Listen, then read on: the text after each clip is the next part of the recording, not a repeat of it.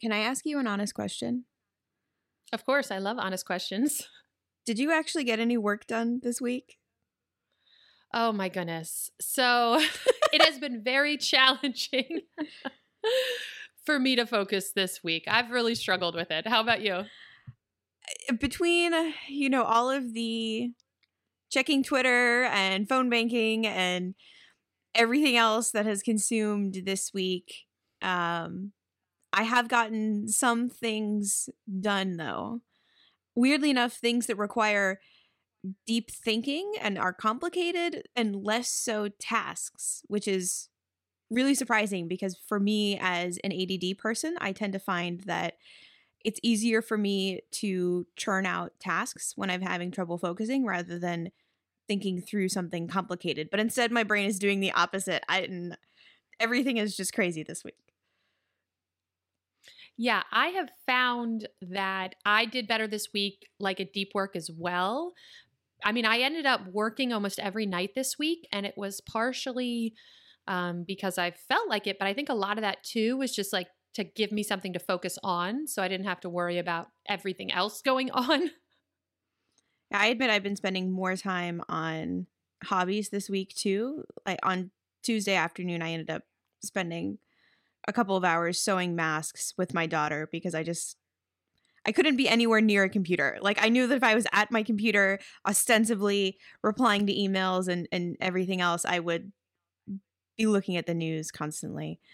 But so that thinking I did do is work was working through this big complicated thing that we're dealing with right now that some listeners have asked us about, which is this whole moving to Denmark thing. That's big. Yes. That's a big deal. Yes. And and and a big deal of that is is how it relates to the business, both how it relates to our US business and then setting up a business here. So one of the big things to to figure out is like obviously our business address needs to change, right? So before it was our house. It can't be our house anymore. So one of the tools we're going to use which seems like a lot of people who are uh, running remote companies who are U.S. citizens but outside the country, or even non-U.S. citizens running country from outside the, the country. Um, a tool called Earth Class Mail, which I hadn't heard of until six months ago, and has been so awesome. And you basically just get a, a mailbox you can send things to. Some of them are PO boxes. Some of them look more like a real address, you know, like a suite number instead. But the big thing we're trying to figure out, which relates to the mail too, is our incorporation um, in the US and whether we have to change that. Yeah, this seems like a really complicated topic. So, your mail, your Earth mail, is that a P.O. box in Denmark that you physically access, or is it just like a fake address to use on business documents? So, it's a virtual address that we use to receive mail, both personally and business in the US. So, we're having all. But where does the actual mail go? Like, where does the physical mail so go? it, so it, it goes to a PO box in DC, and then it actually gets shipped to Earth Class Mail's facility in Beaverton, Oregon, and then they scan it. So we basically get all of our mail as email. So whenever someone sends us a letter, or even like we can even deposit checks, like the like it'll scan uh the contents of an envelope and tell us when there's a check in it, and then we can deposit it. And it take you know, I mean, it takes like a week or two, but um, it's like other than that, what would we do? So currently that's going to DC, but our business is registered in Virginia. And so what I've been trying to figure out is do we need to stay incorporated in Virginia or do we need to go through the process of dissolving our Virginia corporation and then reincorporating in another state that is more friendly for remote businesses? okay, first question Do you have to be incorporated in the United States at all? Yeah, I think for for a Okay. lot of the services we use, like in our insurance and everything else, like it it it makes sense to what we're probably going to do is have a U.S. company and then just have a Danish subsidiary, but basically only for payroll purposes. That is at least according to our Danish accountants. Though our conversations with them have been somewhat delayed because our accountant and her entire family got COVID. Oh, oh no. She's doing better now, thank God. Yeah, it's been, yeah, yeah. We didn't hear from her for a couple of weeks, and we were like, why? And then, oh my gosh, and felt like absolutely terrible for wondering why she hadn't followed up with us. So, my first question not knowing a lot about taxes or business incorporations, why wouldn't you incorporate in a state like Florida that doesn't have state taxes? So no, that's income tax, isn't it? yeah, so that's that's personal um income tax. I mean, so so this this decision matters what what you decide to do um is different based on your situation because we're in Denmark and we're going to be end up paying so much in taxes here that we're not going to have any US tax liability. It doesn't really matter a lot. We still have to file taxes, but you know the the tax rate here is you know starts at 42% basically. So um so actually so I I looked into this, right? So so in Virginia, Virginia has two really annoying taxes for businesses. So the first one is the business tangible property tax, where they will tax every piece of equipment that you use for the business. For us, that meant desk chairs and desks and computers and, and everything else. And you have to pay sales tax on those every year. However, we won't have any physical presence in Virginia, so so that won't be a problem. The other one we've been trying to figure out is do we have to pay the what is called the BPOL tax or the business professional and occupational licensing tax, which was instituted to pay for the War of 1812 and is still here. Wow. Yes, yeah, it's actually it's really funny. Like I looking into the um it, it, it- into all of the rules for, for that tax. It lists out all of the possible occu- occupations, and town crier is listed as one of the possible occupations. which Wow. I think just says a lot. And and the most grating thing about that tax um, is that it's a gross receipts tax, which means it's based on total revenue. So you don't get to deduct your expenses from it. Now, of course, the tax rate is very low as because it's such a broad tax, but this this is also why economists hate this tax um, because it's so broad and was supposed to be for a war 200 years ago, and it's just stuck around magically. Trying to figure out if we would still be liable for this if we were incorporated in Virginia seems like maybe not, but just in case, I've been kind of running down some rabbit holes of to your question, should we change our state of incorporation, which is a process. And so I consulted a couple of different places for this. And one that I found kind of helpful is this service called Firstbase. Um, and I guess before I talk about it, I should disclose that they are part of the Earnest Capital portfolio, which is we are investors in it, and that's really the only way I, I know about them. But basically, they help people abroad set up companies in the US. And they have this helpful little tool that you don't even have to sign up for that you figure out like which state does it make sense for you to sign up um, to establish your business in. And the two they recommend is either Delaware if you are planning to raise money and issue stock, and if not, Wyoming for ease of doing business, low, you know, low overhead, low fees, uh, can do things online.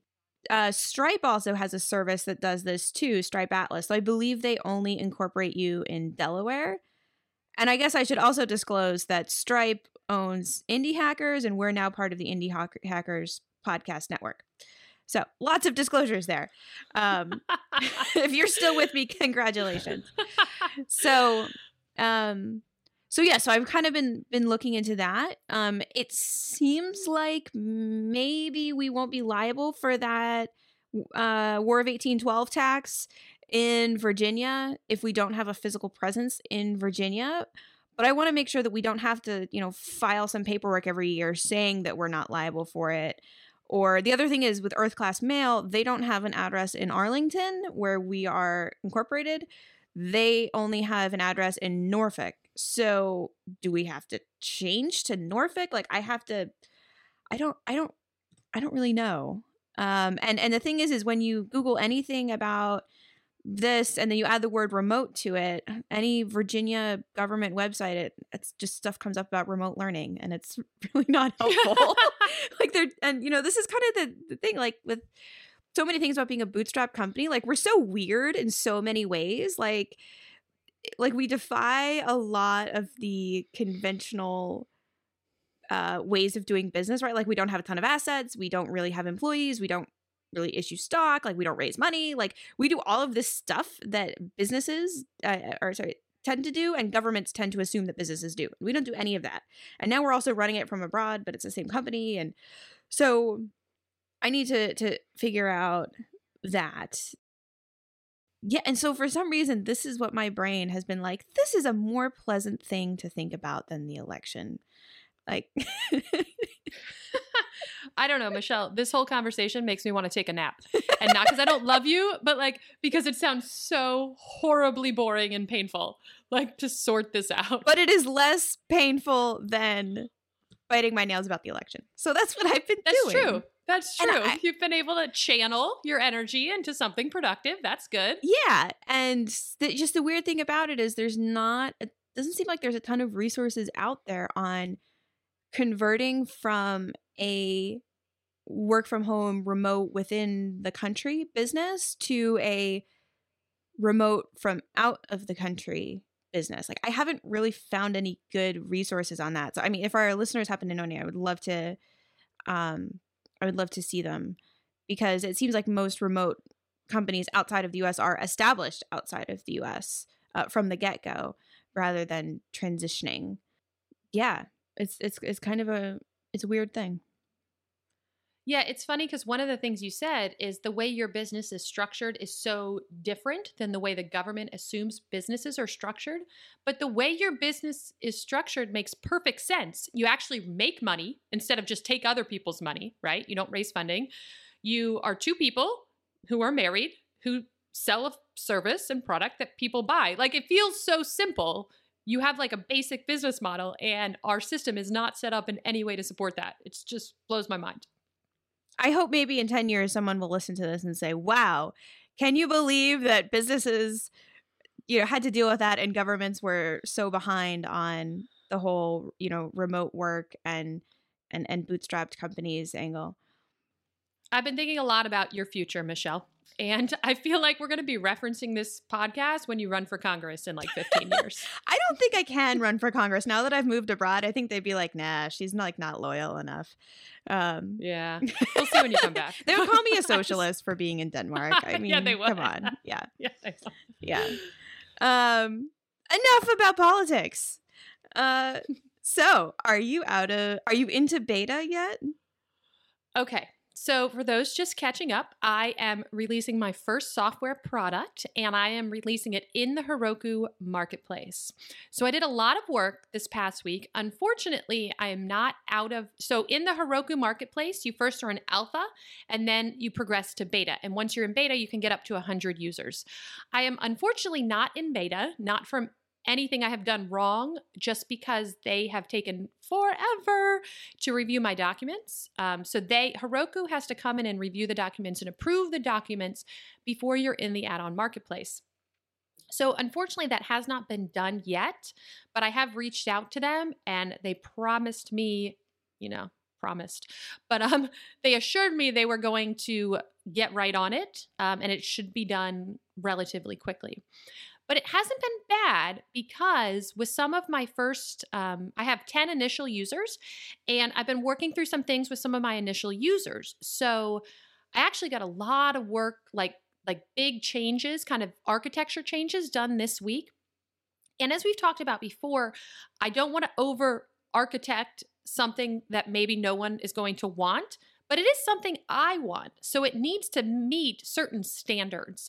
And so, what I actually did this week is I worked on splitting up the domains for security. So, before I was serving files from the same domain um, as my application was on. So, now I have a completely different domain to serve the files from. So, that is going to help with security, possible security issues. And I kind of um, re architected the uh, file storage. So, I think two weeks ago, we talked about how I was thinking of uh, moving to lower cost storage. And at the time, I was unsure if it was worth the pain to move, but you and I talked about it. And um, as you know, this will be a commodity, it, I can win on price. So I moved to a lower cost storage provider, which also enabled me to use a third, a, a different storage provider for backup. So now when you upload a file, it goes to this primary storage provider which is cheaper than AWS, and it backs up on a different, a completely different storage provider in the background. So I feel better. I feel good about good about it. Like I feel good about it because now, you know, I have your file. I have a backup of your file. I'm serving your file from a new domain. I got, um, you know, serving your file through a new CDN from a different domain. So I feel like architecturally wise, I feel solid with what I have. So I'm happy about that. So yeah, so it's been a lot of work on on kind of sorting that out this week. And a lot of little things too that I'm just trying trying to like kind of knock out as I have time. Like for example, now something I've really been concerned about is whether I should actually delete your stuff or not. Because if you're my customer and you say, I don't want to use you anymore, if I delete those files, they are gone forever. So um, I now have, you know, at least an email that I send you. So when you delete the add-on, it'll say, "Hey, don't do. If you do this, it will delete your files forever." And then I, you know, I have it set up to send you an email to say, "Hey, I'm going to delete your files forever in seven days. Contact me." if you don't want me to do that. Just so just things like that make me feel a little more comfortable um, as I scale up the number of people that are going to be using it. A couple weeks ago, you had talked about how you were talking to someone who was using the service and yes. they were saying how they liked it for images but they're also excited about it for PDFs and I'm curious if you also played with the idea of expanding to other file types. Yes. So I really I'm really starting to think this is my win space because as we've talked about like there are really good providers out there for images and those image providers do all kinds of other fun stuff for you. They'll resize, they automatically downgrade the size. They'll they'll let you pick the ratio, you know. I don't do any of that. Like that's not really the space I want to compete in, at least not now. So yes, a big reason I wanted to move to this lower cost storage provider was because I'm going to open it up to other kinds of files. And I think um, those files tend to be bigger. And so I think that's why I think the lower cost storage with a higher limit. So I, I don't know. I guess next week we're going to have to like sort out what plan sizes I'm going to use um, because hopefully by next week I'll be in beta. But I don't know what that size is going to be. But like for example, you know, maybe your competitor lets maybe the competitor lets you upload a five meg file. Well, I can let you upload like a hundred meg file if I want. So that's kind of kind of something that's been in my mind too, is allowing like bigger file sizes so they can use other kinds of files. So it sounds like you've started a little bit to think about pricing and what you're going to charge for this. Yeah, a little bit. Um I really I really that is definitely something I need we need to we need to sort out because um you know Heroku requires you to get a hundred users, which is a lot of users, before you can charge for it. But as you and I have talked about previously, I'm not going to wait on that. Like I'm going to continue to try and get it ready for you know the open world if you will to allow other people to use it so my thought was all of these file upload services have a free tier so my my thought in terms of in terms of trying to figure out pricing would be the first thing would be figure out what they're doing, they're being competitors for their free tier, um, and exceed that, I guess, and then uh, sort out the pricing from there. I don't think you necessarily need to be more generous on your free tier than the competitors. I'm I'm curious, like like if I was doing this, I would make a spreadsheet of all of their different pricing and I would write down like what is their, you know, the company, what is their free tier, you know, what are the different features they have, like how, how do they do their pricing? Is it is it free tier and then metered or is it free tier then bands? Like so for example, you know, say, you know, so and so for $10 a month and then double that for $15 a month or like or or is it pay as you go or is it does it jump to subscription only um I would just see what everybody else is doing, but when it comes to free tiers, I wouldn't say you necessarily need to exceed it. You know, when we launched Geocodio, okay. we set our free tier at 2500 free per day because that's what Google's was. And yeah. Now theirs is like 40,000 per month. Um so it's um so so we didn't purposely exceed that because really the help for us was being able to to pay on a pay as you go basis but i would also be curious to know like people who are using those services like are they uh, are they also happy with that pricing model as well yeah, because I think one of the things I've noticed, and as a user of some of these services, at least the image services, there's like a call, you get a certain number of credits. Um, and then each request you send to their backend is a credit, but it's very confusing because, for example, to upload a file is so many credits. But then if you're going to resize a file, like that, or if you want to run a, um, you know, a filter on a file because all that hits their API. So they charge you these, it's really hard to figure out, in my opinion. So they charge you like these credit, this like weird credit based system. So, one of the things, since I'm not offering any of this resizing, filtering stuff, like one of the other ways I want to compete is just simplicity. I think like it's going to be, you know, we're not going to have to guess how much it's going to cost. You're going to know how much it's going to cost every month.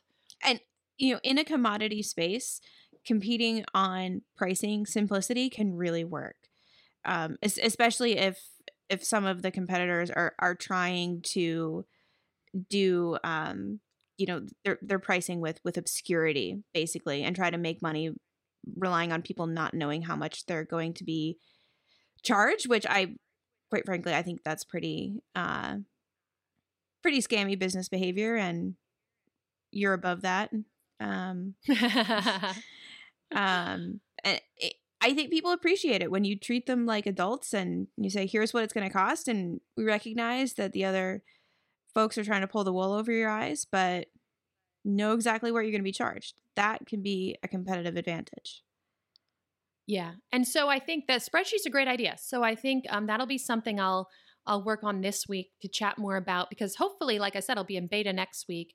And so I'll really be focused on how to get it out there um, and what I want to charge. It might be interesting to simulate with all of their complicated models like what it would cost with a competitor versus what it would cost like and then kind of think through what that would cost for you or how you might charge for that because that can also be you're, you're basically writing the the bones of your marketing copy saying hey like if you've got so and so many files and they get resized and, and all these sorts of things you would be paying x with our competitor or y with other competitor but you're going to pay you know X minus 25% or whatever with us. Yeah, that's a great idea. Um, I will definitely do that. Speaking of marketing and marketing copy, I've been working through the StoryBrand book, and this week was chapter two. And so, chapter two is about finding the villain. And he describes the villain as like the thing, you know, the the thing like that's against goes is in your customer's way of what they want. And something I really pulled out of this chapter was companies tend to sell solutions to external problems, but customers buy solutions to internal problems. And that really struck me as we're all humans. We all have these like internal problems that motivate us, even though we might verbalize an external problem. And so he talked about Step two in this process of clarifying your copy and clarifying your message is deciding what or who is your villain. And so um, we talk about what makes a good villain. So, one was a villain is the root source. Frustration is not a villain. For example, frustration is what a villain makes us feel. Villains should be relatable. He said people should immediately recognize it as something they disdain villain should be singular. You can only have one. And then, of course, villain should be real. Like you don't want to fear monger. So I've been thinking about who my villain is, and I really want it to be AWS, but I don't want to call out right like AWS, the bane of my existence. Just kidding, you guys are great. Um,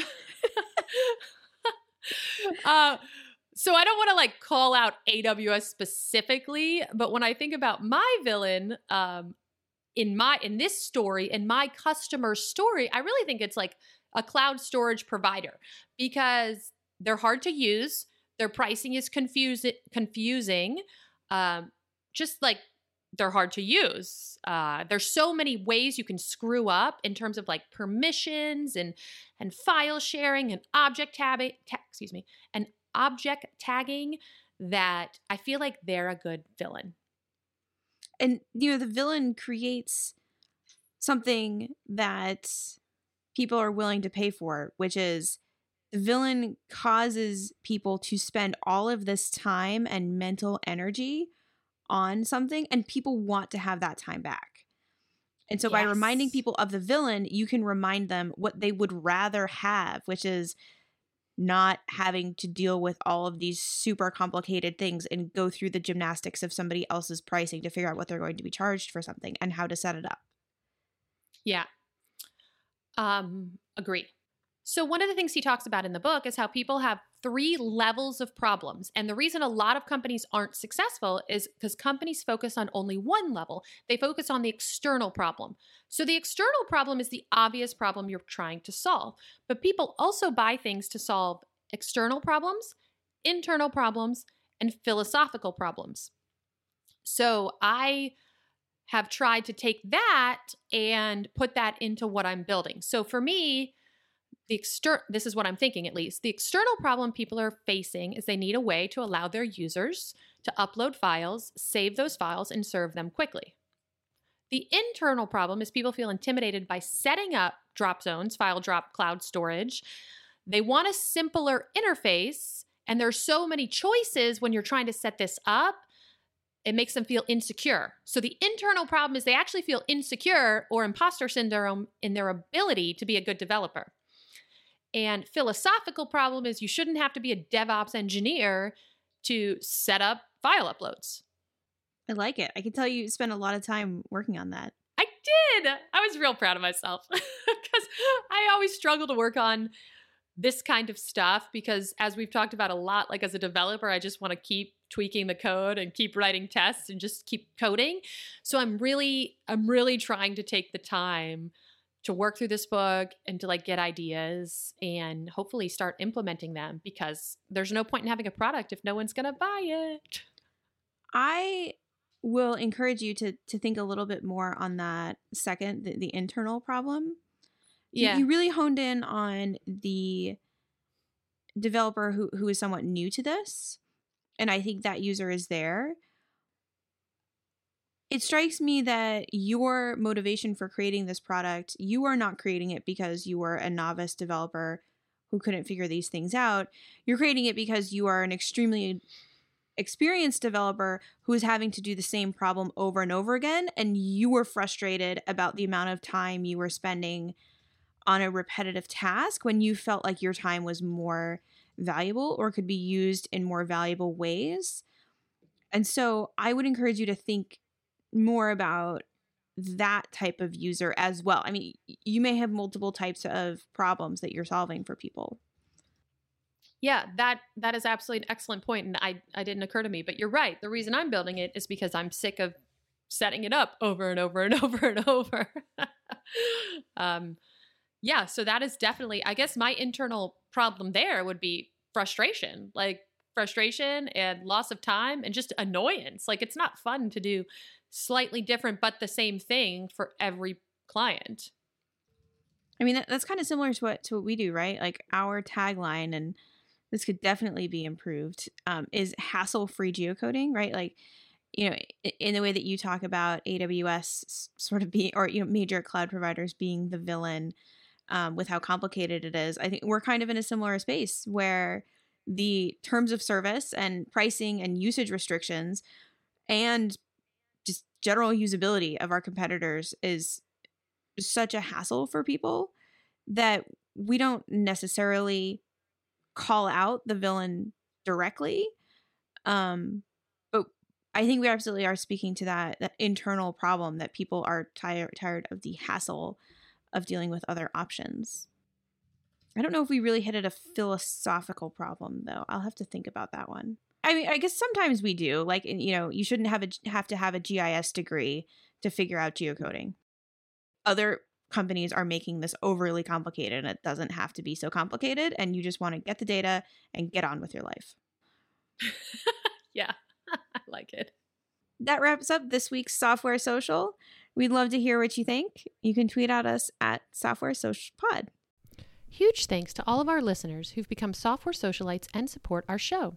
Chris from Chipper CI, the daringly handsome Kevin Griffin, and Mike from Gently Used Domains, who has a nice personality, Dave from Recut, Max of Online or Not, Stefan from Talk to Stefan, Brendan Andrade of Brightbits, Team Tuple, Alex Hillman from the Tiny MBA, Rami from Hovercode and Rocket Gems, Jane and Benedict from Userlist, Kendall Morgan, Ruben Gomez of Signwell, Corey Haines of Swipewell, Mike Wade of Crowd Sentry, Nate Ritter of Room Steals, Anna Mast of SubscribeSense, Jeff Roberts from Outseta, Justin Jackson, Megamaker, Jack Ellis and Paul Jarvis from Fathom Analytics, Matthew from Appointment Reminder, Andrew Culver at Bullet Train, John Coster, Alex of Corso Systems, Richard from Stunning, Josh, the annoyingly pragmatic founder, Ben from Consent Kit, John from Credo and Editor Ninja, Cam Sloan, Michael Koper of Nusii Proposals, Chris from URL Box, Callie of Toslet, Greg Park from Trait Lab,